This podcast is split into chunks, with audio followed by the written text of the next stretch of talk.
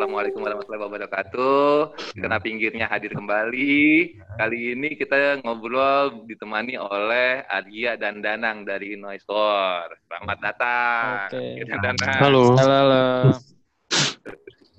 Nah, pembukaan berikutnya adalah awalnya gini nih. Awalnya awalnya gara-gara di grup. Jadi Uga, Uga kalau uh, Arya sama Danang kemarin jadi Arya sama Danang ini Mas Unggul kemarin habis ngomongin tentang album Cameron Lennon. Oke. Di Noisor nih, barengan sama Disorder. Disorder itu si Zaka, sama temannya Hmm, Raka. yang- Yang lo Nah. ketiduran itu. Gua bobo. Nah, gitu. Gua bobo jadi Tidur siang. Gini ya, gue gua bukan gua Tapi- bukan per- gua bukan personel Common Lennon, tapi gue minta maaf untuk itu ya. Karena gimana bisa Arlan Murni partner saya di beberapa hal gitu ya. tapi tapi hikmah di balik itu Mas Unggul, gue jadi tahu Discord. Oke. Hikmah di balik itu gue tahu Discord karena mereka ngundangnya interviewnya apa ngobrol-ngobrolnya lewat Discord. Jadi gue tahu Discord lah nih. Hmm. Nah, setelah gue tahu Discord, terus gue sama gue sama gue jadi baca-baca noise word gitu. Discord dan jadi baca noise word nih medianya mereka nih medianya si Anggi sama Danang ini nih Mas Unggul. Nah terus eh, kan ada si kan gue bikin plotting tuh yang pas itu populer Iya. itu tuh sama Denny. Nah Hmm. si Denny begitu tahu gue punya Discord, wah ini kita ngobrolnya bisa lewat Discord gini gini gini. Wah apaan sih? Gak kan gue di invite ini tuh caranya gini. gini. Nah gue mulai curiga Mas Unggul bahwa Discord ini dan dan gue tahu Discord ini digunakan juga oleh Noisewar, gue mulai curiga bahwa Discord ini bisa dipergunakan juga untuk eh, apa di- karena tahunya gue dari untuk anak-anak main game kan ya tapi gue curiga bahwa ini bisa dipergunakan juga untuk yang bukan main game gitu Mas Iya. Unggul. Iya, betul. Tapi Hmm, ngomong-ngomong, Ajakin sebelumnya- aja lah ngobrol lah Heeh, Anggi sama Danang di sini. Iya. Gitu. Lebih jauh sih kayaknya gue perlu tahu juga tuh tadi apa eh, kantornya Mas Danang dan Mas Argia ini nih. Oh, kan kan kita kan pakai in- dulu di di Tinglet kan pakai Slack ya Mas Unggul ya. Hmm, hmm. Ah, Ya. Halo Mas Unggul, Halo. Ah. lu ketiduran. Agak. Lu. ya kan? Kata kata Zaka, kata Zaka ini kayak Slack nih Om. Oh kayak Slack. Hmm. Itu Hmm, apa ya? Discordnya? Discord ini, iya. Bukan, gue mau tadi per, per- pertinyiin gue tempat bercokolnya Danang dan Argia itu apaan? Gue nggak tahu. Oh, iya, nice, Sir, bener. Nice horror namanya, media Mas Unggul. Media. Oh. Media juga event organizer ya? Ya benar ya, Iya, event iya, organizer juga ya. Mhm. Ya, Oke. media dan event organizer. Gitu. Nah, kan tadi kan di grup nih ceritanya, ini gara-gara Uga. Hmm. Uga nge-share, dia ngelihat yang di Instagramnya si Batman kan, ada yang VHS gua itu kan.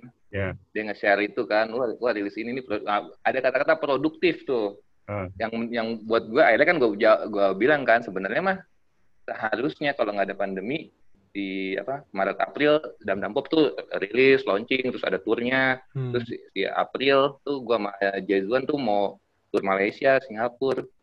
Tapi Oh, ya nggak ya adanya begini gitu kan. Adanya begini ya. Ya hikmahnya gue jadi bikin fidelitas cinta gitu kan. Dan dan Mhm. dan sampai akhirnya kan sering kita ngobrol nih Mas Unggul nih. Kadang-kadang kesimpulannya jadi kalau kalau tadinya berpikir bahwa apa yang ada pakai kan jadi kan artinya kan eh, online offline pakai aja semua gitu kan tur tetap jalan manggung apa eh per- pokoknya pertemuan-pertemuan yang biasa tetap jalan tapi yang internet juga kita pakai gitu kan. Nah, tapi kan Hmm. kalau hari ini kan bisa dibilang 100% internet nih udah nih nyaris 100% internet lah. Ya, ya. kalaupun ada di luar internet itu sebenarnya pakai internet juga kan walaupun gua rilis kaset kemarin sedikit gitu sih dan dampop 60 biji.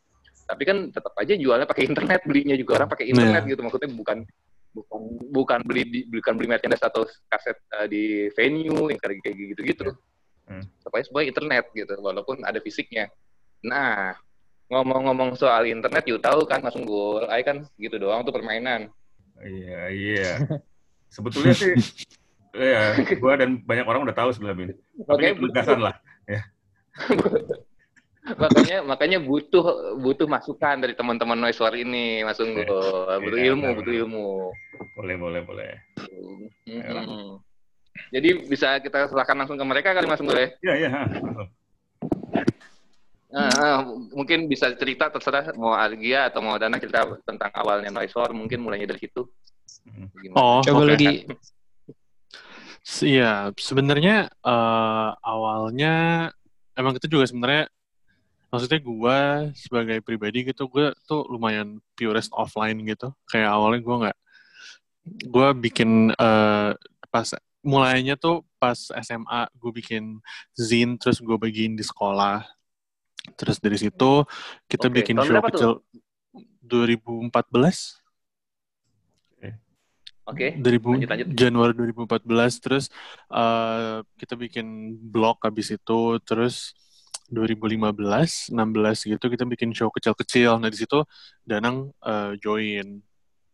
Eh, bikin show kecil-kecil band-band eh, yang gue suka waktu itu. Dan eh gue tuh bener-bener dari maksudnya gue gue de- eh, kayaknya perbedaan angkatan lo Mas Bin dan gue tuh bener-bener internet tuh jadi sesuatu gitu. Walaupun gue bilang gue jadi purist offline tapi pada akhirnya pas gue bikin acara-acara juga pasti gue kenalan semua orang lewat internet dulu. Karena gue bener-bener salah satu orang orang pertama yang gue kenal pas gue bikin eh, acara-acara tuh Zaka. Gue kenal gue kenal lewat internet. Terus gue nanya Zak gue mau bikin acara nih? Gue suka band ini ini ini. Lo kenal nggak pengen gue bikinin acara nih? Gue gue pengen nonton mereka live. Terus dari situ kita selama setahun dua tahun bikin acara-acara yang kayak gitu yang kecil-kecil dan uh, tiketnya dari gratis sampai dua puluh ribu gitu. Terus habis itu 2016 kita mulai dapat kayak kayak kita lumayan sering berjejaring dari anak-anak yang nongkrong di sini gitu sama Zaka. Dari Zaka gue kenal Bongo kenal Raka kenal siapa tapi eh, kayaknya yang bikin kita lebih dikenal adalah saat kita berjejaring dengan orang-orang di luar karena mulai 2016 kita datengin band-band bule dan kita sampai sekarang dikenal sebagai Hmm. organizer band bule gitu. Nah, tapi eh, 2018, 2019 tuh kita sering luma, pokoknya rame banget deh. Kayaknya rekor tuh 2018. Kita bikin tujuh acara semuanya band-band bule, skalanya lumayan gede gitu. Terus 2019 udah mulai males, terus akhirnya 2020 terakhir acara kita eh, di bulan Februari kemarin sebelum lockdown segala macem, home shake. Nah, terus abis itu sebe- kita mulai mikir kayak sebenarnya gue pribadi pun udah mulai ya maksudnya gue gue ya, ya gue bersyukur lah dikasih lapak gitu. Maksudnya kayak dikenal banyak orang segala macam tapi kayak gue pribadi udah mulai enak gitu untuk organize show. Karena kayak di tahun 2019-2020 tuh udah mulai ba- banyak banget organizer. Dan gue ngelihat lama-lama jadi kayak apa ya jadi kayak pabrik gitu. Kayak tiap bulan tuh tahun 2019 tahun 2020 tuh tiap bulan pasti ada acara acara band bule gitu kan. Terus kayak gue ngeliat ada hal unik lagi. Pas 2018 2017 tuh seru banget karena kayak saat itu tuh kita mikirnya kayak anjir kalau kita nggak datengin siapa lagi nih yang datengin? Terus soalnya saat itu band-bandnya masih eh, masih kelas yang obscure gitulah. Terus 2019 20 tuh band-bandnya yang kita datengin udah udah mulai eh, makin gede dan makin dikenal banyak orang. Terus kayak gue ngeliatnya anjir nih lumayan jadi kayak day job gitu jadi kayak kayak kerjaan beneran gitu. Terus pas banget eh, lockdown terus gue jadi mikir kayak ini asik nih kalau kita balik ke akar kita sebelumnya. Yaitu sebagai eh, zine slash media slash apa pun lah. Pokoknya intinya gue menulis dan ngobrol sama orang-orang. Terus, dari situ memang gue udah melihat trennya banyak banyak eh, media atau creator di luar sana yang menggunakan Discord buat interaksi dengan eh, audiensnya terus kayak kita pikir ya udahlah cobain cobain aja kita bikin Discord dulu. Sebenarnya bukan buat podcast tadinya cuma buat ngobrol aja. Tapi eh, habis itu kita berpikir mau bikin podcast dan ternyata bisa bisa bikin di sana juga. Dan sekarang yang awalnya gue kira cuma bakal iseng-iseng isinya juga paling sepi udah lumayan rame sih Mas Bin dan Mas Unggul dan eh, kalau mungkin Mas Bin udah udah, udah join ya maksudnya lu, lu- lu- lumayan sering ngobrol ya mungkin masih belum belum serame eh, apa yang gue harapkan gitu karena kayak eh, orangnya dari berbagai crowd gitu tadi gue sempat ngobrol sama Mas Bin bahwa Oh, belum join bahkan. Belum, Oh, belum oke. pernah. Jadi karena gue baru tahu yang kemarin itu ya gue baru ngecek. Tapi gue nggak ngerti ini apa gitu. Ya tapi ya, tapi di luar ekspektasi gue sih, minimal dari gue ya. Gue nggak tahu dan ekspektasinya apa pas kita bikin Discord itu. Gue pikir soalnya tadi cuma buat kayak basa-basi doang, sih kayak kita ngobrol lah, ketemu orang apa ngobrol sama orang-orang yang gue sering diajak ngobrol pas gue bikin acara gue gitu. Kadang-kadang suka ada audiens kayak eh, ngo- ngajak ngobrol, terus kayak oh kayak kayaknya juga mereka setiap gue bikin acara dat- datang terus. Kayaknya asik nih kalau kita bisa keep in touch segala macem. Soalnya jadi rame karena ada podcast segala macem. Jadi gitu kurang lebihnya. Dan ada yang mau nambahin mungkin? Ya jadi itu sih emang kita mulainya kan dulu eh, bikin acara, udah gitu kita sebenarnya agak nggak sengaja sih mulai podcast itu awalnya dua episode pertama kita tuh kita rekam di tempat teman kita di apa di Slits bar Slits. yang di Dharma Wangsa itu. Kayak gitu karena emang udah lockdown ya udah kita masih seru lagi, lagi seru-serunya nih. Karena kayak belum pernah aja kita kan belum pernah serius ngejalanin podcast itu gitu. Kita coba nemu di Discord dan ternyata uh, kaget aja dengan apa apa yang didapat gitu. Kayak banyak orang-orang yang sebenarnya emang udah kita kenal ikut ngobrol dan juga banyak orang yang mungkin sebenarnya su- suka datang ke acara kita juga tapi nggak pernah ngajak ngobrol atau gimana baru dapat kesempatan ngobrolnya lagi atau pertama untuk pertama kali di Discord ini gitu jadi kayak banyak kenalan orang baru sih dalam beberapa bulan terakhir ini lewat Discord gitu Oke, oke. Sebelum la- jawab dari Discord, mundur dikit kali Mas Unggul ya. Iya. Tentang pertama mulai dari fanzine, yang lu tulis siapa Hmm. aja waktu itu? Nadia. Eh, itu tuh Pertama bener-bener fotokopian gitu, fanzine fotokopian.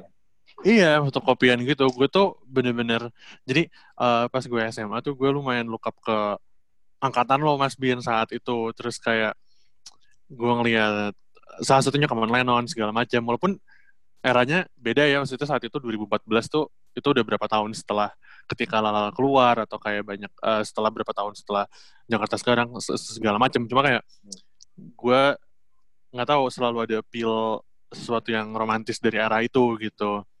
Dan gue ngajak Oke. temen gue saat itu eh, namanya Karim sekarang dikenal sebagai bapak eh, bandnya. Itu kita bikin eh, fanzine yang bener-bener fanzine gitu. Walaupun kelihatannya premisnya konyol sih saat lo bikin fanzine di tahun 2014 dan lo bagiin ke di, di sekolah juga gitu. Yang saat itu sekolah gue eh, juga nggak ada interest ke sana. Jadi kayak gue bagi ke orang-orang yang nggak tertarik juga. Jadi eh, tapi tapi seru. Dan justru gue lebih ke saat Isinya itu apa aja tuh? Isinya apa aja tuh?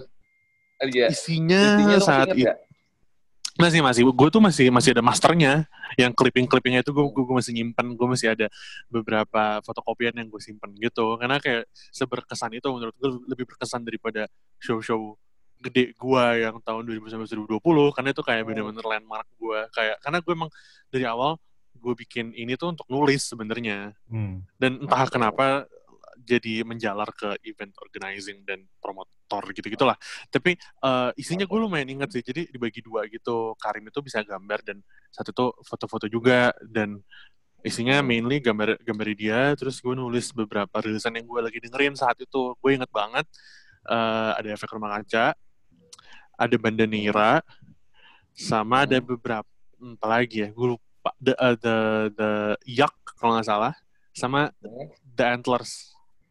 Ada empat Oke. itu tapi gue ngomonginnya panjang banget. Gue kayak sempat review buku juga. Gue, gue harus buka lagi sih si fotokopi itu. Cuma seseru itu. Ya, ya, ya, ya. Eh, abis Sempat abis itu sebenarnya gue dua eh sorry tiga. Ujung-ujungnya Tiga kan, edisi yang, yang uh, sa- sampai akhir banget sampai lima kalau nggak salah ujung-ujungnya Ya nggak sih? Lima ya? Nggak setahu gue tuh saat pertama kali gue SMA yang kedua itu pas Oh, oke. kita pas kita kuliah nih yang covernya burger. Itu kan nah itu terus itu ada ada satu lagi pas kita konsul Satu itu lagi tuh ada yang yang cover Mitski, kan? merah nomor empat sampai yang nomor lima tuh yang Mitski jadi udah ada lima sebenarnya kalau nggak salah ya. Oh ntar yang Yang empat gue nggak tahu. Yang tap- tapi yang cetak gue kan cuma tiga. Oke. Hmm. gue SMA cover burger sama pas Mitski udah tapi yang digital kayaknya mungkin ada dua dua edisi Mhm. yang gue lupa deh Oke. gue inget nih yang, Pas yang era- merah Pas era digital itu ebook bentuknya? Orang bisa download ebook atau website atau apa bentuknya? Is, lewat e-book isu sih. ya, Ning ya? E-book ya? Iya, lewat isu. heeh. Jadi, Jadi ada gitu, layoutnya? Ada ada layoutnya Iya. gitu. Hmm. Hmm. Oke oke. Jadi abis itu, nah sebutin boleh sebutin beberapa ya yang eh, acara-acara yang lu bikin yang main siapa aja tuh waktu itu tuh. Dari pertama-tama banget masih lokal semua bandnya. Iya, heeh, masih lokal semua. Acara pertama ka- pertama kita itu ada Saturday Night Karaoke, ada Bed, Bed Chamber, ada Tarkam, ada Sirati Dharma. Sirati Dharma, Dari mana? Oke. bandnya bandnya siapa? Kayak itu, itu sih yang gue inget terus habis itu acara Yang acara pertama ya. ada- Heeh. uh, menurut itu? gue yang paling paling berkesan tuh Ning itu pas Mutombo. Dia acara pertama dan terakhir di kita. Iya benar-benar. Itu Mutombo, terus ada Agi, Sempat kita juga sempat The, Po- The Porno juga sempat main di kita. Itu main The ini sih gue. Porno. Hmm, Iya. ya, ya, ya. T- Pokoknya bener-bener dari apa yang kita suka aja sih waktu itu ya, Oke. Hmm. Kalau band-band luarnya apa tuh? Walaupun mungkin gua mau unggul nggak tahu nggak apa-apa yang mas unggul ya kita untuk Coba tahu ini aja. soalnya agak ke distract sedikit ya soalnya anak gue lagi badung-badung banget nih. Jadi gue Ah, lagi kan ngobrol aja dulu langsung ya. Ya ya ya. ya. Oke lanjut lanjut. Jadi gimana kalau yang band luarnya? Band luarnya itu sebenarnya tuh eh, progresi gitu sih, karena kayak kita nggak serta merta langsung datengin band-band yang besar gitu. Awalnya tuh eh, kita bisa kena, kita bisa di, eh, kita bisa bawa band-band luar tuh karena ditawarin oleh Mas Rizkan eh, dari Elang Terbang dan Rizkan Records. Oke. Uh, kita tawarin tur-tur DIY gitu, band-band Singapura, Skotlandia waktu itu pernah juga kayak, eh lu mau nge-handle turnya nggak di Jakarta? Jadi skalanya bahkan kadang-kadang lebih sepi daripada, ya sama lah kayak acara band-band lokal gitu. Tapi seru karena gue gue belajar untuk apa ya jadi jadi bu, LO yang baik gitu maksudnya. Jadi gue ngeliat kayak oh ter- ternyata sa- sa- sama aja lah gitu. Bule sama Indon ujung-ujungnya juga main-main musik juga kayak kenapa lo harus takut gitu. Terus gue gue kenal banyak orang dalam sirkuit tour DIY itu sampai akhirnya kita memberanikan diri untuk eh, ikut organize Phaser Days di Jakarta tahun 2016 Oke. Habis itu kita punya eh, kita ber- berjejaring dengan agen-agen talent di luar sana, terutama di US dan di eh, Inggris. Kita akhirnya bisa jalan sendiri gitu. Kita bikin acara-acara sendiri. Mungkin yang paling berkesan di gua tan- eh, itu Unknown Mortal Orchestra, American Football, Oke. eh, Mitski, terus apa lagi ya? Hmm, Ini Sunset Roller Coaster kali ya? Itu yang Iya, ya. boleh. Iya. Oke, oke, tapi oke. ya, skalanya juga kayak bukan skala yang gede-gede banget sih kayak maksimal 1700 800 ribu orang lah maksimal Oh, ya, Terus mau gede lah. ya ya sih untuk untuk tapi maksudnya kita nggak kita kita nggak pernah jadi kayak kantoran gitu sih kayak emang selalu eh, a- apa yang kita suka aja emang kayak apa pun eh, kon- apa konsepnya tapi kita kayak untuk eh, event organizing kayak prinsipnya kayak gue pengen lihat band ini live aja gitu. Jadi kadang-kadang eh, kadang-kadang gede karena ter- ternyata selera kita lagi nyambung sama pasar tapi kadang-kadang sepi banget juga karena kayak yang suka kita kita doang. Jadi eh, ya gitulah. Untuk membuat itu kalian apakah dapat sponsor? Atau Eh enggak sih karena gua sebenarnya ini kita mensabotase diri sendiri sih karena kayak dari awal tuh kita patungan terus eh, saat kita lumayan rajin dan ternyata acara-acara kita rame itu sebenarnya memang ada potensi untuk punya eh, sponsor dan lain-lain tapi gue sebagai eh, pribadi nggak terlalu suka dengan kehadiran eh, korporat gitu dalam dalam hal-hal yang sifatnya DIY Hmm. dan gue masih merasa bahwa apa yang gue lakukan itu DIY jadi kayak gue terus terus habis itu gue jadi sering diajak ketemu mereka segala macam. Terus Hmm. uh, instead of instead of ngambil tawaran mereka saat itu gue nulis artikel. Dan setelah itu nulis artikel menjelaskan ketahian mereka segala macam. Ini konteksnya saat itu saat itu gue diajak ketemunya sering sering seringnya ketemu rokok. Hampir semuanya rokok lah. Oke. Ya, terus biasa habis gitu itu gue iya terus dan emang gue awalnya basicnya nggak suka kan. Tapi gue Ya. iyain aja karena gue penasaran. Terus pas gue udah selesai ketemu mereka berapa kali gitu gue akhirnya nulis artikel. Gue bahkan nulis dua tiga artikel untuk menjelaskan ketahian mereka gitu. Sampai sekarang bahkan kadang-kadang gue suka nulis tetap ada selipan pernyataan bahwa kehadiran korporat terutama rokok tuh kurang baik gitu. Dan setelah itu gue jadi sering nggak gue nggak tahu sih eh, separah apa tapi ka- kata teman-teman gue jadi sering diomongin terus kayak jadi ya intinya tolol sih maksudnya ya iyalah mereka nggak akan ngelirik gue lagi tapi itu sesuatu yang harus diomongin sih menurut Pilihan gue. lah ya. dan gue iya dan dan gue nggak nyesel sama sekali walaupun sekarang kita nggak punya uang sama sekali nih Betul. Ya, tapi itu asik banget. Dan aku gimana? keren, Lu- keren banget. Iya. Iya. maksudnya maksudnya masih eh, apa ya maksudnya lu belum melakukannya tanpa corporate besar gitu kan Hmm. Da- Iya.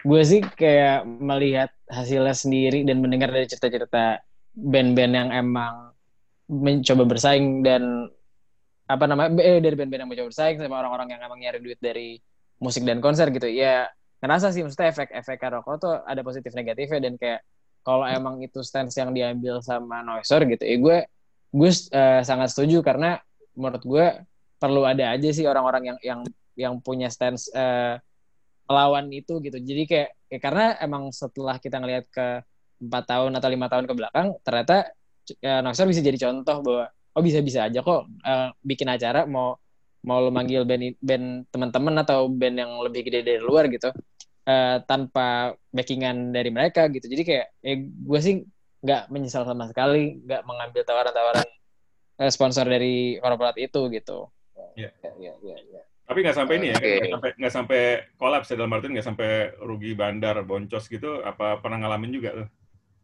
pernah sih maksudnya kayak Per- karena Bukan DIY ada tuh pasti tuh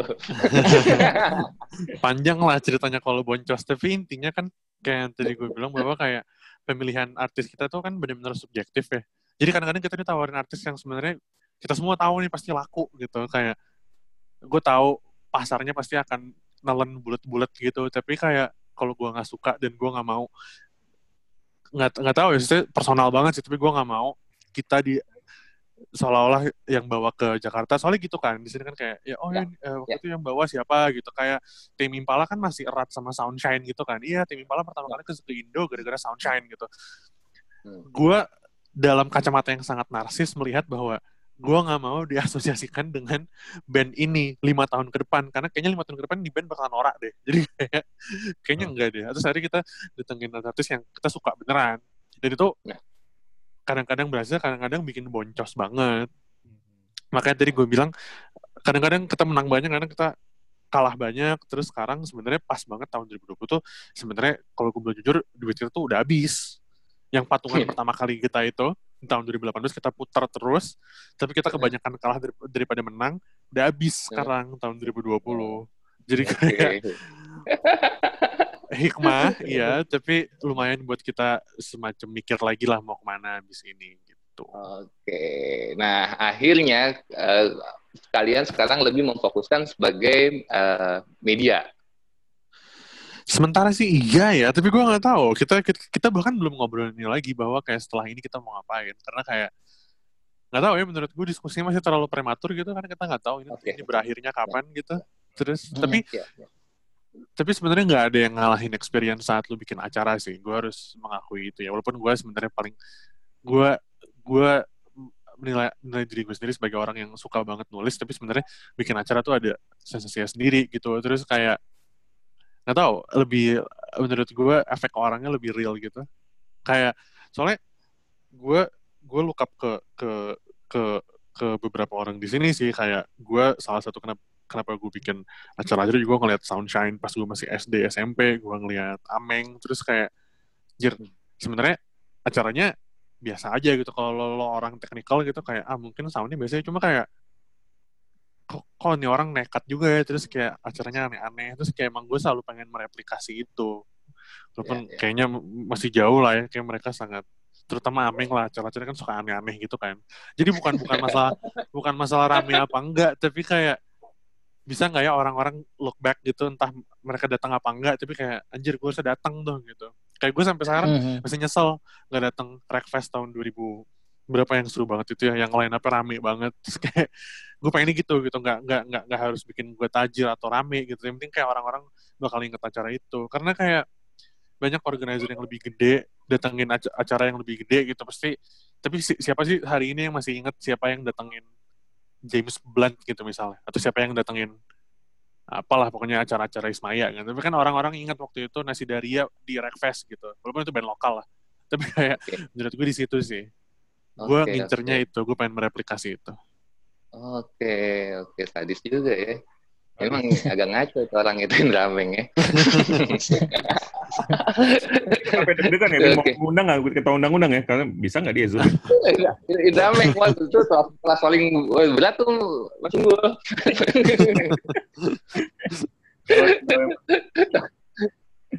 Sampai kita bingung undang apa enggak. Oke, oke, oke. Jadi sekarang kan ya kondisinya kayak gitu kan. Kondisinya si band nggak bisa main off air gitu. Nah terus eh, digital nih yang ada, yang yang ada Hmm. hanya ini bisa bisa dibilang begitu kan yang yang ada hanya Hmm, ini nah terus eh kalian melihatnya gimana nih gue baca beberapa ada tulisan ada nang termasuk yang gue baca kalau nggak salah tentang Wih, eh eh, tentang apa ya Son of the Corner terus gue iya. sampai gue akhirnya baca linknya juga gue baca terus tulisannya Teguh. Jadi Teguh itu ini Mas Unggul manajernya The Design the Wild dulu. Oh, oke ya. Iya, apa uh, manajernya Tami. Nah Hmm. jadi jadi eh ya gue sekalian pengen ngobrol nih sama kalian nih. Kalau kalau si pertama dari si Discord dulu deh. Discord ini apa gue tadi sempat ngintroin kan sebelum kita mulai apa dia bisa difungsikan sebagai semacam kayak IRC zaman dulu. Karena karena, wala- karena walaupun dulu gue nggak main karena gue gaptek dari kecil gue dari dari dulu emang gaptek Gaptek dari itu karena waktu ada nggak ada teknologi, main. gaptek dari kecil ya karena di kecil nggak ada ya iya. Jadi bukan gaptek.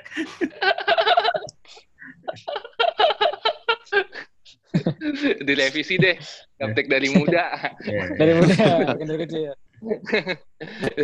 Eh, tapi walaupun nggak muda-muda banget sih waktu itu tapi tapi waktu waktu ARC itu langsung gue gue lu main nggak langsung gue ARC gue nggak main sih. Gua ketika lagi Tapi- lagi booming boomingnya, gue kebetulan nggak nggak berada di kebetulan gue lagi nggak ada di sini juga, jadi apa nggak terlalu nggak terlalu. Gue di sini ya? Hmm. Anu, jadi oh, jadi ini ngintroin dikit aja nih ya ke Anggia sama ke eh, Danang. Unggul ini eh mungkin dia dia main, main band juga nih. Unggul main band nama bandnya band Males. Terus dia yang ngebikin cover kasetnya lain dulu. Jadi dia satu Oh, satu Oh, sekolah dulu tuh sama Zik. Iya. Yang, yang bikin cover albumnya lain. Nah Mhm. jadi emang waktu itu mungkin lagi nggak di sini kali ya lagi nggak di Indonesia. Nah jadi waktu zaman ARC itu gua walaupun gua nggak main tapi gua tahu impactnya. Karena Mhm. eh, setahu gua paling nggak eh, channel Dream Pop tuh tiba-tiba jadi jadi kenal ya gitu teman apa teman-teman di Jakarta kenal lama yang di Bandung segala macam dan jadi jadi berjejaring lah di di di sana gitu. Nah di si Discord ini bisa begitu juga nggak sih sebenarnya? Bisa tolong jelasin ke kami kami gitu. Sebenarnya kalau kalau gue gue juga jelas kita bukan lahir di zaman IRC ya. Cuma kayak gue kan eh, lumayan sering baca-baca tuh kayak the glory days of 2000-an dan 90-an gitu emang mirip sih kalau kalau kalau dari yang gue baca ya karena gue nggak pernah experience first hand.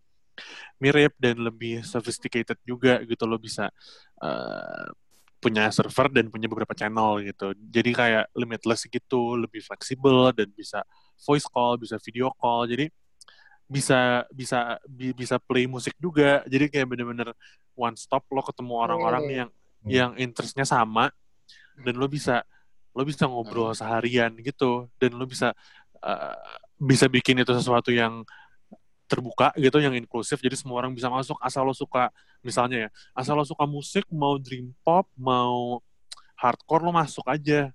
Atau lo bisa bikin sesuatu yang, sesuatu yang eksklusif jadi invite-nya lo batasin terus kayak uh, kalau orang masuk bisa jadi lebih ribet karena mau lo bikin lebih eksklusif. Jadi kayak walaupun memang awalnya betul uh, untuk gamer tapi sekarang udah mulai diadopsi banyak banyak uh, entitas termasuk media. Sekarang kalau ada beberapa media yang independen atau misalnya media yang lumayan dekat sama pembacanya biasanya punya channel Discord sendiri untuk uh, berhubungan. Karena kan menurut gue elemen chattingnya itu masih ada tapi lo dibantu oleh beberapa banyak fitur lain kayak lo bisa play lagu di roomnya gitu terus lo bisa bikin broadcast bisa bikin siaran. Jadi one stop uh, wadah gitu bagi orang-orang yang deket sama lo. Nah si Noise War punya channel namanya Noise War di Discord gitu ya? Iya. Uh, iya ser server sih uh, punya server di dalamnya ada ada ada, ada banyak channel Mhm. Oh, oke. Okay. Sampai segini udah paham nih Mas Unggul. Kebayang nggak lo? Kebayang sih. Eh, tapi berarti, berarti sebetulnya ada ketika server itu lo bisa naruh sesuatu yang orang bisa akses terus setiap saat atau memang sistemnya kayak live gitu aja? Kalau kebayangan nah, kalau uh, gimana? Semua orang bisa serve, uh, bisa bisa bisa akses kapan pun. Jadi kayak misalnya di kita gitu, kita punya server kan. Uh, terus ya udah semua karena ini gue mikirnya kan tadinya bukan sesuatu yang sesuatu yang bakal rame kan. Jadi gue nyebarin nyantai aja gitu setaunya rame. Sekarang dalam server itu ada kayak 300 sekian orang. Hmm. terus ada beberapa channel gitu. Orang-orang bisa bisa uh, go through the channel gitu masing-masing. Kayak ada channel shit posting ada channel ngomongin musik ada channel Q&A gitu-gitu. Nah tapi ada ada beberapa channel yang bisa gue batasin. Kan gue role-nya moderator tuh. Jadi gue iya. ada beberapa channel yang hanya bisa diakses oleh moderator biasanya kalau kita ngomongin hmm. hal-hal yang black, uh, backstage podcast lah misalnya eh ini kurang ini, ini kurang itu gitu jadi ini tadi gue bilang enak itu bisa aksesnya tuh degree akses itu bisa lo atur sendiri dari awal apakah ini mau jadi sesuatu yang sangat terbuka atau lo pengen ada sesuatu yang eksklusif atau pengen uh, atau yang lo bisa akses sendiri doang sama teman-teman lo gitu Okay. Jadi anaknya di situ. Nah, kalau strategi lo mengcombine website dengan Discord itu gimana tuh sebenarnya? Fungsi-fungsinya atau apanya? Jadi kan awalnya emang kita punya website duluan kan jauh sebelum hmm. Discord. Discord kan tahun ini. Website itu sebenarnya awalnya kan cuma buat jual tiket karena gue nggak mau pakai tiket box. Mungkin kalau kalau Mas Bin atau Mas Unggul tahu tiket box tuh kan ngambil persenan tiket kan gede ya, 10 persen, 20 ya. persen. Itu menurut gue tai aja gitu kayak kayaknya gue bisa melakukan hal yang sama deh. Terus akhirnya gue bikin website terus gue bikin tapi sistemnya manual banget. Saya di situ. Jadi memang website itu sempat rame tapi pasti rame gara-gara tiket. Terus okay. uh, 2020 pandemi kan nggak ada show, websitenya nggak nggak kepake, tapi kita lu bayar mahal kan buat website. Akhirnya kita mikir, oke okay, Discord, soalnya Discord tuh sebenarnya sampai hari ini gitu, sekian bulan dan uh, hampir ya sekian bulan pandemi dan banyak orang-orang yang udah mulai mempelajari banyak hal mengenai internet, Discord tuh masih ma masih menjadi halangan kadang-kadang karena karena makanya kadang menurut ber, uh, sebagian orang tuh ribet dan lumayan apa ya complicated lah karena banyak hal-hal yang harus lo kulik gitu. Walaupun sebenarnya simpel tapi gue ngerti kalau lo sebelumnya bukan orang yang ngulik teknologi gitu ngulik hal-hal kayak aplikasi gitu gitu tuh pasti agak-agak apa ya uh, uh, intimidating lah. Kayak kesannya aduh nih app-nya gamer banget nih banyak uh, nook and cranny yang harus lo setting gitu tapi sebenarnya biasa aja. Tapi gue ngerti tuh ada ada ada ada concern itu. Jadi gue masukin podcastnya ke Spotify juga biar orang kan kalau Spotify ya tinggal play aja kan. Podcast ini juga kan ada di, ada di Spotify segampang itu kan. Terus gue juga ngerti bahwa market uh, podcast di Indonesia kan sebenarnya tidak sebesar itu ya. Kayaknya kita ya. belum biasa dengerin podcast lama-lama duduk dengan orang ngobrol kayak kita sekarang gitu kan karena ya. nggak ya. tahu ya mungkin mungkin di sini antara belum terlalu populer atau nggak akan populer karena orang sini pengennya mereka yang ngomong gitu tapi uh, eh, gue ngerti juga ada ada ada obstacle itu akhirnya gue pikir ya udah kita bikin semacam liner notes aja di website buat orang-orang yang males dengerin satu dua jam gue ngebacot lo bisa baca ringkasannya karena kadang-kadang setelah gue dengerin terus gue ngobrol sama orang-orang kayak teguh kayak Zaka hmm. kayak ini ada isu-isu yang penting loh kayak ini gue gue pikir awalnya podcast ini tuh cuma novelty aja cuma kayak ah ini gue lagi ada kerjaan nih gue ngobrol lah sama temen-temen gue tapi kayak saat kita ngobrol tuh banyak hal-hal penting kayak saat gue ngomong sama Teguh kan ada beberapa poin penting mengenai konten digital bahwa memang harus dicari balance-nya antara uh, komersialisasi konten digital dan uh, artistic value-nya gitu misalnya Ya. Atau pas gua ngobrol sama Karim mengenai perjalanan artistik seseorang itu kayak sebenarnya kalau kalau gua atau Danang atau siapa pun merupakan penulis yang lebih baik pasti sebenarnya bisa di-expand jadi artikel sendiri. Cuma kayak kita nggak ada energi dan skillnya jadi kayak yaudahlah kita bikin liner notes aja. Kalau orang mau baca kalau orang mau dengar lebih lanjut ya lo tinggal klik aja podcastnya. Jadi sekarang uh, integrasinya kayak gitu. Kayak kita punya uh, Discord, Spotify dan website. Aduh, gue Hmm, mimi dulu dikit. Ya, air putih dulu, abis minum, abis minum susu. Abis minum susu, jadi minum air putih, ya kan, biar nggak... Nah, Oke, lanjut, lanjut, lanjut. Oke. Jadi, kurang lebih, eh, apa namanya, eh, alurnya adalah eh, ada podcast, lalu di ada, ada podcast, ada tempat juga untuk ngobrol orang-orang gitu ya, yang Mhm. yang di chat, di chat gitu, lalu eh, ada eh, rangkuman podcast di website. Kurang lebih begitu ya? Hmm. Iya. Hmm. Tapi nggak semua podcast kita rangkum sih. Karena kan kalau isunya kayak kalau episode eh, episode podcast lagi bercanda gitu ya ngapain gue rangkum juga. Biasanya kalau di isu penting pasti ada artikelnya atau kalau kita lagi sempat ya kita bikin lah artikelnya gitu. Tapi Hmm. nggak tau emang emang gue sama Danang dan yang lain-lain kayak nggak pernah nggak pernah mentingin ini jadi sesuatu yang prioritas gitu. Kayak kalau kita memang ada waktunya ya kita kerjain gitu. Karena gue nggak mau ini jadi prioritas terus takutnya uh, ntar jadi umurnya malah malah jadi pendek. Karena saat lo jadi ini, ini prioritas tuh takutnya lo ntar berekspektasi gitu. Gue pengen kayak gue gue pengennya ya udah kita gi- segini segini aja tapi nyantai gitu. Dan beberapa tahun ke depan tetap masih ada gitu loh. Cita-cita gue Ya. sih gitu. Karena kayak Ya. uh, maksudnya semua yang gue lihat gitu kayak kalau kita tadi ngomongin Indra Ameng kan dari dari dari gue SD sampai sekarang gue udah udah kerja masih bikin acara dan masih masih masih ngapa-ngapain gitu kan. Gue nggak mau Ya. gue nggak mau bikin acara yang lebih gede atau bikin konten yang lebih gede tapi gue burn out dan udahan gitu. Kayak mending gue nyantai aja emang kayak market gue crowd gue segini gitu. Kalau emang dengerin cuma 100 orang tapi gue bisa keep 100 orang itu selama lima tahun ya ya udah daripada gue seribu orang tapi setahun gue bubar kan mager juga gitu. Gue nggak mau gue mending terus bisa ngomong dan terus bisa apa pun itulah mau mau podcast mau acara gitu. Kayak emang gue gitu sih. Jadi Iya. kita nggak pernah ada target rame atau target konten gitu. Makanya mungkin kita kenapa nggak terlalu dilihat korporat atau gimana gimana gitu. Tapi emang gitu sih stance gue nggak tahu kalau Danang atau yang lain punya target lain yang mereka nggak cerita ke gue Eh, kalian udah berapa orang sih? Nice one. Oh, Sir, berapa ya?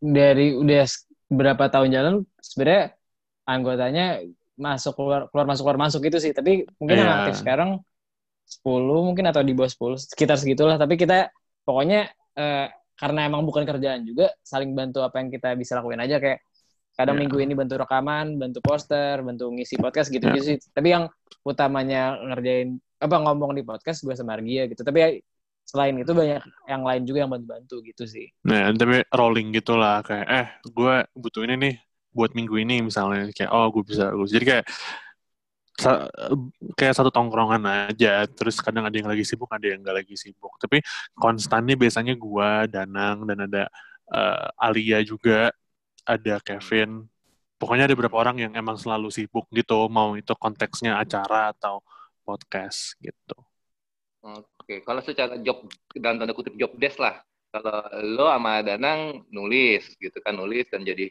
semacam kayak jadi host lah ya untuk untuk podcastnya. Kalau Mhm. yang ngerjain grafis apa apa desainnya atau publisitasnya? eh kalau kayak eh, materi postingnya desainernya namanya Emir ada. Dan dia emang eh, setahun terakhir megang megang eh, artistik kita Oke. untuk yang ngeposting yang gitu-gitu mas masukin ke untuk untuk posting biasanya gua atau Danang. Mainly gua lah kadang Danang suka lupa soalnya. Terus eh kalau untuk yang jadi sound engineer-nya gitu yang ngerekam dan ngedit-ngedit gitu. Karena kan kadang-kadang eh, podcast kita suka kayak kemarin kan gue memperdengarkan lagu lo kan uh, Common Lennon. Tapi kan nggak bisa semuanya kita masukin kan jadi kan perlu ada di edit edit gitulah kadang suaranya harus diperhalus segala macem. Yeah. itu Kevin yang megang dia emang okay. produser. Terus udah okay. sih itu itu aja. Kalau untuk show beda lagi job desa itu lebih chaotic lagi. Kayak semua orang iya, kerja yeah, apa pun yang apa pun yang mereka bisa kerjain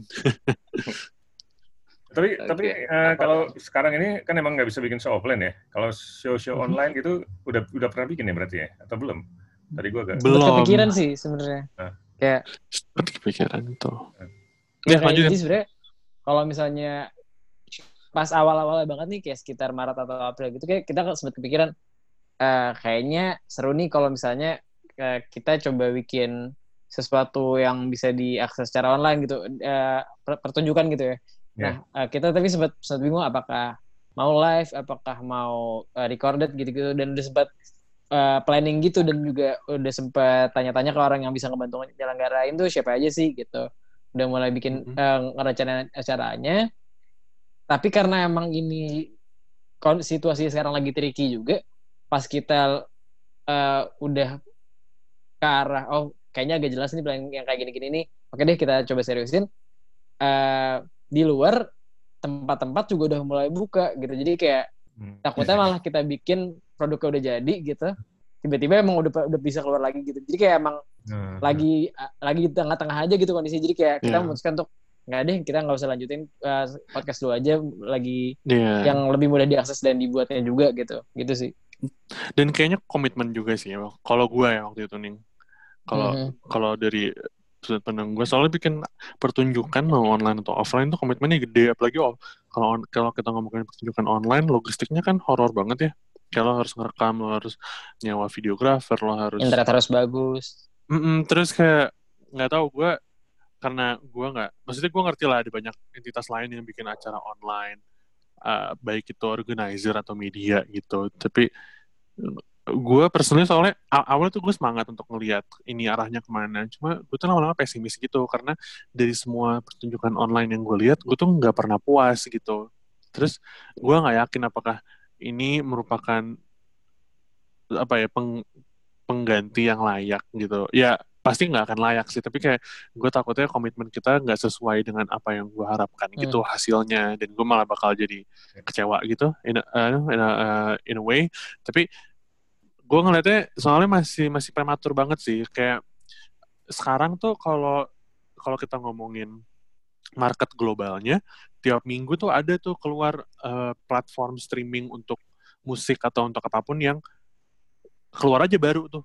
Company ini ngeluarin ini company ini ngeluarin ini itu gitu. Jadi kayak masih gue ngeliatnya kayak masih gold rush gitu tapi belum proper semuanya. Mungkin saat nanti gue udah melihat ada formula yang aneh kayak proper nih. Kayaknya walaupun bukan bukan pengganti yang sama tapi gue bisa puas dengan hasilnya mungkin baru akan gue bikin. Dan itu yang itu pertama. Yang kedua yang tadi Danang bilang kita lagi ada di transisi gini kayak gue takutnya pas gue udah jadi kondisinya udah berbeda gitu gimana? Tapi ya kurang lebih gitu sih. Stri apa pertunjukan online tuh masih tanda tanya besar gitu buat gue minimal Eh bener ya, gue gue waktu itu sama Bin juga udah pernah bahas tentang pertunjukan online ya Bin ya. Apa Ya, kita nonton pernah salah satu podcast. Kita nggak ada yang puas sih. Iya, iya, iya kan? Sama juga. Iya, sama. Padahal gini loh, padahal gue tuh orang yang bukan suka show banget juga bukan, tapi uh, lebih suka studio sebenarnya dibanding show. Tapi itu hmm. pun untuk orang kayak gue sekalipun kayak tetap nggak apa emang emang manggung tuh seru gitu masih tetap kayak gitu emang manggung tuh bisa hmm. manggung Padahal udah nggak doyan manggung nih untuk orang yang nggak doyan manggung aja manggung tuh seru. Emang kemarin iya. Secara teknis banyak sekali sih emang memang jadi ganggu. Iya, terus terus kayak sebenarnya marketnya juga belum tahu gitu kan.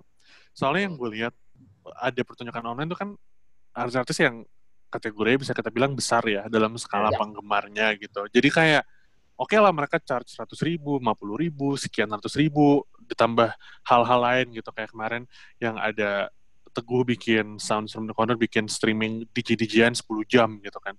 Tapi kan ya. itu di bawah di bawah di bawah payung zodiak gitu kan yang memang punya fanboy sendiri gitu. Ya. Terus ya. gue mikir kayak mereka yang sudah bikin pertunjukan online dan menyerukan pertunjukan online, maksudnya menjadi advokat pertunjukan online tuh mereka-mereka yang sudah punya safety net gitu, mereka-mereka yang sudah punya garansi bahwa apa pun yang mereka keluarkan, mau album, mau show, mau pertunjukan Ada online lah itu, ya. iya dan pasti laku gitu. Jadi resiko untuk mereka kecil gitu kan. Nah, Ya. sementara gue following gue tuh bukan sesuatu yang tangible gitu. Misalnya gue datengin artis yang pasar nggak suka ya pasti pasti sepi gitu. Nah jadi Ya.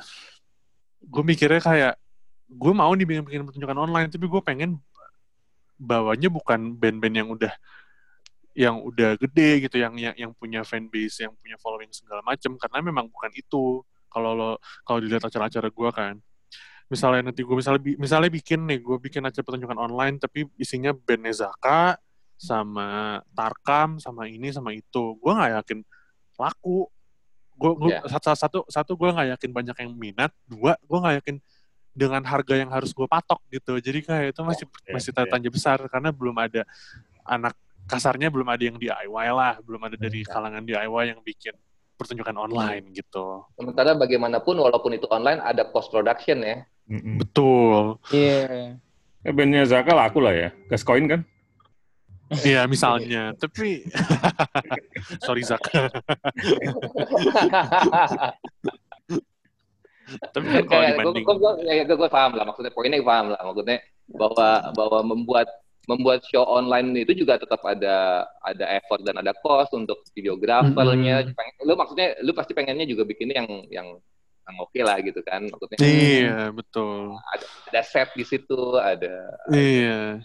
ada sound di situ ada editing video di situ ada auto ada syutingnya juga harus kayak gimana yang yang kayak gitu Iya. kan Soalnya ke dalam kasus band-band yang lebih kecil ya, misalnya kita bikin acara-acara yang uh, sifatnya band-band lokal kayak band Zaka gitu segala macam, lebih mahal lo bikin pertunjukan online daripada offline gitu, karena Ya. biasanya lo bikin uh, acara di mana sih pasti pasti venue-nya lebih murah, soundnya lebih murah, lo nggak harus nyawa-nyawa hal-hal yang lebih complicated, lo nggak harus kerja sama-sama streaming platform, itu kan lebih simpel dan memang crowd-nya juga begitu yang pengen datang untuk bandnya Zaka gitu. Dan menurut gue kita belum siap aja. Mungkin kalau nanti ada yang bikin, gue akan mau bantu atau mungkin bahkan harus misalnya kita yang mulai gitu. Tapi kayaknya belum siap aja sih. ya ya ya ya Mas Unggul ada tambahan lagi Enggak ya, kayak apa ya? Nggak apa, ngob- ngobrol aja dulu. Gue masih belum... eh gue nih jujur, jujur agak-agak nggak fokus hari ini siaran karena... lu lagi lihat cupang lo ya Hah? Kenapa? lagi lihat cupang ya lagi lihat cupang lo ya sambil denger Velvet Underground lihat cupang dia kerjanya kayak begitu coba nggak coba Malam ini enggak, anak gue lagi rewel banget soalnya. Jadi gue agak-agak...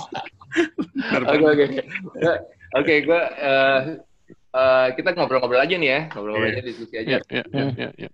Eh, ini sangat menarik sih apa bahwa eh, kan pada dasarnya memang eh, apa namanya mu- bukan mas- bukan cuma tentang nah, medianya ya tapi emang ada eh, musik ya musik itu kan ada sound ada Hmm. ada ada yang mass ada yang niche ada yang kayak gitu ada gitu gitu itu pasti mau itu pasti ada gitu kan nah Mhm. eh, kalian kalau dari kalian sendiri ada ada pandangan atau ada ide misalnya untuk untuk misalnya untuk yang indie rock gitu atau yang yang underground katakanlah gitu ya eh, di saat kayak sekarang gini yang paling cocok ngapain sih? Ada kebayang-kebayang nggak? Gua- belum lama ini gue pernah eh, gue gue nulis artikel eh, di jurnal Ruang mengenai ini persis bagaimana manuver eh, industri musik di tengah pandemi ini terutama yang kalau lo bilang tadi yang marketnya niche lah gitu yang kayak bukan buat semua orang. Sebenarnya Ya.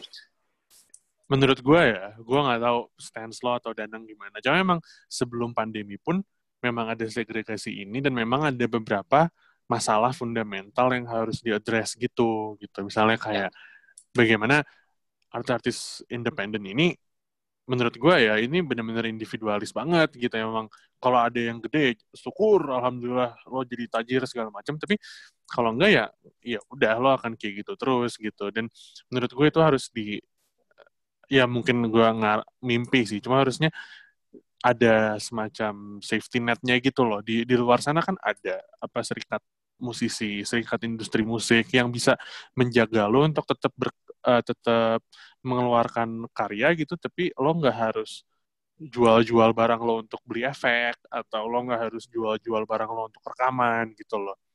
Nah, sekarang kan udah udah telat nih. Kita sekarang kasarnya kan sudah di tengah krisis kan karena yang tadi gue bilang kayak kalau misalnya lo mau bikin pertunjukan online, belum ada juga kok artis niche yang yang bisa sukses, yang yang bikin aja belum ada gimana yang sukses bikin pertunjukan online. Jadi kayak mungkin 70-80% dari industri ini kan sedang krisis ya, tidak ada tidak ada penghasilan, tidak ada maksudnya ya berapa persen sih yang yang cukup besar untuk bisa tetap jualan gitu loh mau itu merch, mau itu uh, pertunjukan online.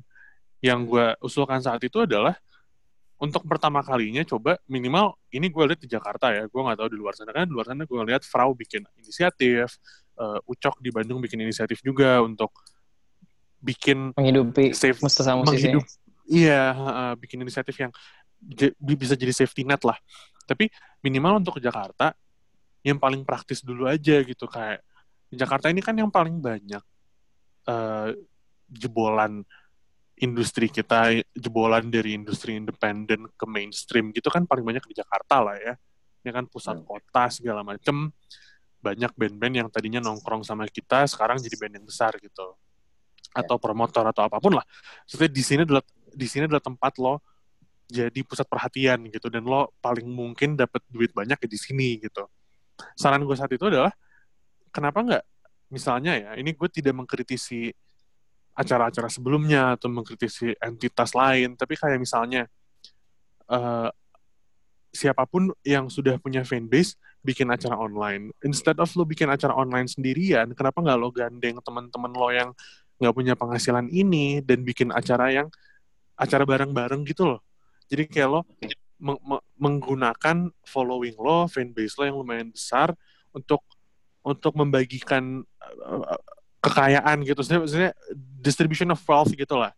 Yeah. Saat lo punya peng, uh, following, penggemar, ya lo leverage itu untuk ngasih ke teman-teman lo. Lo nggak harus ngasih duit langsung ke mereka, tapi lo bikin acara bareng mereka aja udah cukup dengan bagi bagi penghasilan dari fanbase lo itu gitu. Karena yang gue lihat sekarang sangat individualis, kayak misalnya Hindia bikin ya udah itu Hindia doang dan memang fanbase Hindia aja gitu. Kenapa kita nggak kita nggak bisa bawa sesuatu yang kolektif gitu ya, dan dibagi penghasilan. Okay, mungkin kalau gue potong dikit ya, mungkin hmm. Uh, mungkin tidak harus berupa uh, uh, economic value, mungkin yang langsung Betul. gitu ya. Tapi bisa juga eks, berupa exposure gitu kan. Itu kan sebenarnya sama hmm. kayak lo, yang lo omongin kan sama aja kayak hmm. sama yeah. aja kayak kayak dulu, misalnya ada band yang sudah lebih besar, uh, launching album, openingnya teman-teman yang yang yang yeah. dia kenal pengen dia kenalkan hmm. ke, ya, ke, ke harayaknya dia gitu kayak dia dia sadar bahwa dia punya harayak dan dia pengen memperkenalkan band teman-temannya dia. Jadi openingnya lo ya gitu lo openingnya lo gitu. Atau atau bikin acara bareng. Uh, acara bareng di situ ada band gede ada band kecil. Ya udah kita bikin acaranya bareng-bareng. Kita kocok siapa yang main duluan segala macam. Hal-hal seperti itu kan yeah. mungkin ya bisa ya, bisa kayak lo, waktu, kayak lo waktu itu Mas Arlan waktu lo bawa ikin kumpul ke mana-mana kan gitu. Kurang lebih. Iya. Enggak, justru gue yang dibawa ke mana-mana sama orang. Nah, maksud gue itu kan tradisi, tradisi. Maksudnya itu itu bukan masalah lagi online atau offline. Itu kan tinggal dibawa aja ke hmm. online hmm, sebenarnya. Betul, itu betul. Itu kan emang emang tradisi, emang Iya, iya. Setuju. Dan memang iya, itu yang lebih penting sih maksud gue untuk di awal. Kan itu kan bisa ngegeret ke masalah kalau tadi kalau tadi ngomongin soal apa uh, masukan dalam arti kapital gitu ya. Ya kan pertama hmm. emang harus ada exposure dulu buat mereka kan, baru bisa betul. Jadi kayak gitu. Hmm. Menarik banget. Hmm. Jadi kan iya kan bahwa bahwa gue pengen memperkenalkan band yang gue suka juga nih ke teman-teman teman-teman yeah. dengar gue kayak gitu kan sebenarnya kan. Iya, yeah, betul. Tahun awalnya begitu dan dan sebenarnya itu bukan bukan barang baru Betul. Kalau seandainya hmm. itu dilakukan, seandainya itu dilakukan di online ya cuma karena itu dilakukan di online, tapi pada dasarnya hmm. memang ada ada tradisi kayak gitu emang di kita gitu seharusnya. Hmm. Gitu. Beda medianya aja mungkin untuk sekarang. Iya. Hmm.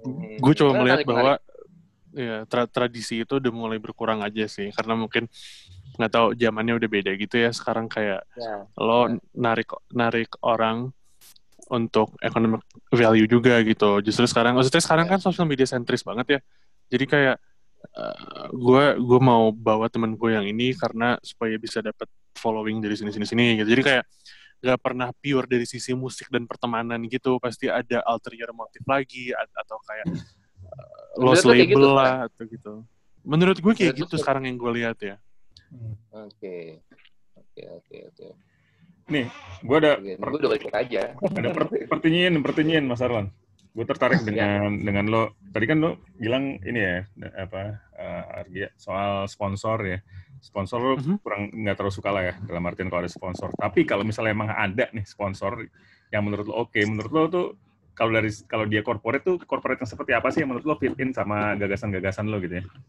Ada nggak di bayangan lo? Seben, se um, ada nggak ya? Dari yang pernah gue temuin sih belum ada ya, karena sebenarnya basic pertama yang gue expect dari siapa pun yang mau support gue minimal ya gue nggak tahu temen-temen gue yang lain biasa lebih lebih lebih mudah di nego sih cuma gue lumayan keras kepala gitu minimal lo treat kita sebagai sesuatu yang uh, serius juga gitu karena sampai sekarang nih banyak korporat gitu gue gue merasanya kita tidak dihargai gitu sih karena kayak hmm. banyak uh, teman-teman gue deal sama rokok gitu tapi nggak pakai kontrak terus hmm. bayarnya ngaret. Menurut gue itu lebih disrespectful aja sih, karena kayak nggak ada bedanya kok kita sama vendor-vendor lain yang lo pakai dan lo bayar semahal apa pun, atau kita nggak ada bedanya sama agensi-agensi lain yang lo pakai juga gitu. Kenapa lo harus disrespect kita? Karena kita misalnya kita DIY atau kita datengin orang-orang yang niche, toh lo juga butuh kita gitu. Kayak kalau gue boleh ngomong soal industri rokok, ya memang dari awal mereka sama kita terus kan, memang selalu nempel kan sama-sama butuh gitu loh. Terus kenapa lo memperlakukan kita dengan seenak jidat gitu? Walaupun memang duitnya banyak. Itu satu. Kayak minimal lo bisa respect perjanjian dan treat kita sebagai partner gitu. Lo minimal kasih kontrak lah. Lo kasih, misalnya lo ngundang band, ya lo bayar dengan layak gitu-gitu. Hal-hal basic lah. Kedua, kalau dari masalah uh, apa ya idealismenya gitu gue ngelihat sekarang sih brand-brand masih dalam fase kooptasi aja kayak mereka ngelihat oh ini berhasil nih ini bisa nih atau enggak ini udah terlanjur gede nih kayak bisa kita uh, kooptasi gitu. Jadi belum belum sampai di mana brand tuh bisa kita andalkan untuk kultivasi uh, industri ini untuk untuk untuk muterin duit. Karena mereka pasti menurut gue ya sekarang masih masih masih ada di service level aja dan mereka emang pengen stay di situ. Karena di situ yang paling banyak menghasilkan engagement, duit dan uh, perhatian gitu. Saat mereka sudah mulai masuk ke bawah-bawah dan ngetreat layer-layer layer kedua, layer ketiga dari industri kita ini dengan dengan dengan respect gitu dan dengan dengan intention yang baik mungkin di situ baru gue bisa ngeliat oh oke okay, korporat ini beres nih berarti kalau kayak mungkin kelihatannya gue mimpi gitu ya, tapi kayak gue ngeliat di luar sana bisa loh kayak Red Bull kan lumayan komprehensif di industri musik.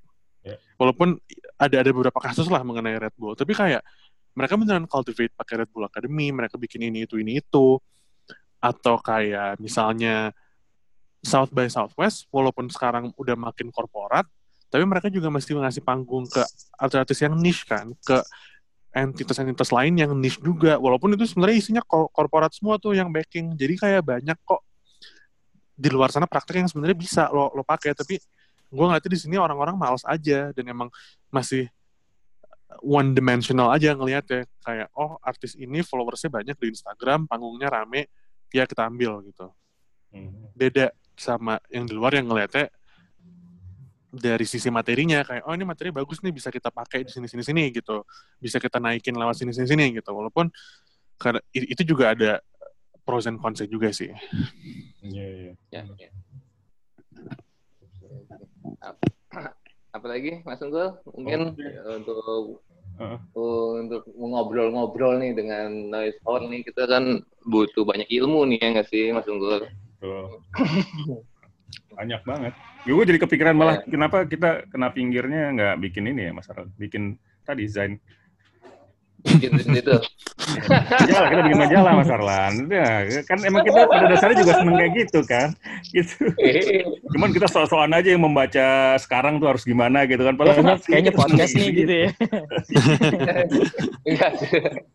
Enggak, tapi emang benar maksudnya gue tadi juga banyak tadi maksudnya ngobrol sama si Denny juga. Dan kita bikin yuk pas lagi Zoom yuk. Kayak udah apa lu, lu nulis apa yang lu suka, gue nulis apa yang gue suka kayak kayak kayak, kayak dulu lagi aja. Karena karena memang bagaimanapun tetap suka main kayak begitu begitu. Iya, emang pada dasarnya. Ya, Oke. Terus eh, tapi tapi menarik sih maksudnya eh, eh, eh, yang paling yang paling menarik dari semua ini mal di antaranya ya itu tadi apa apa dengan si Discord apa bisa penggunaan dengan apa nanti gue masuk deh ke Discord lu cara lu ajarin gue ya cara caranya ya Hmm. Oke. Ngajarinnya pakai lo- video lo, lo bikin tutorial dulu di YouTube. Nah, lo, lo kasih linknya ke Bin. Kalau enggak nggak mudeng juga. Percuma.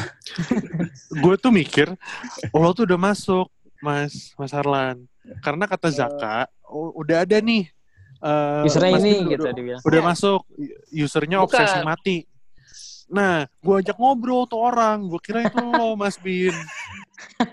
Salah orang gue di, di grup gede gitu. Wah, malu banget gue kemarin. Iya, sebut. gue gue udah punya accountnya tapi gue belum tahu apa lagi nih yang harus gue lakukan Oh. Itu. Zaka bilang lo udah masuk, namanya usernya obsesi mati. Gue ajak ngobrol lah, Obsesi gede. A- Ayo mas, kita kita bikin episode lagi Common Lennon. Wah, Terus dia nggak jawab tahu apa-apa. Oke, gitu deh. Eh, enggak dia dia bilang Dia oke-oke aja. oh eh, oh gue taunya Common Lennon dari eh, remixnya Mardial aku cinta Jakarta lah anjing dia bukan Mas Harlan Orangnya lagi tidur. Eh, orangnya lagi bobo tidur mo- bobo maaf bang maaf banget gue lagi susah susah tidur jadi tau tau pas jam itu gue udah bangun jam sembilanan gitu jam sepuluhan jam sepuluhan kalau nggak salah gue bobo aduh Iya, iya. telat pas gue bangun bang Eh, tapi, tapi emang musuhnya kalau janjian sama Mas Arlan gitu, musuhnya tidur. Jadi kadang-kadang gue udah janjian di satu tempat, gue nanya, Bin, lu di mana? Sorry, gue baru bangun. Buset. deh. Iya. Tapi Mas Bin ingat nggak? Mas Bin pernah pernah main di acara kita 2016. di mana kali hujan lagi gue pindah dulu ke dalam hujannya lebat banget nih noise ambience ambience oke Ma- main di acara apa Main main di acara kita di Kemang di Sunset. Di Oh. Sunset, Kemang Timur. oh sama Vira Talisa Betul itu Nah. dia. oh oke Ingat, itu ingat, pertama ingat, kali ingat. pertama kali gue kenalan sama lo Mas Arlan. Terus itu oh iya ingat. lo sampai Hmm. sekarang masih jadi artis ternyentrik yang pernah gue datengin sih. Karena pas gue mau bayar duit transport, lo bilang lo gak punya rekening. Terus gue harus jauh buat jalan ke ATM. Sekarang lo, sekarang lo, oh eh gue gue ini gue luruskan nih gue luruskan ya oke oke oke.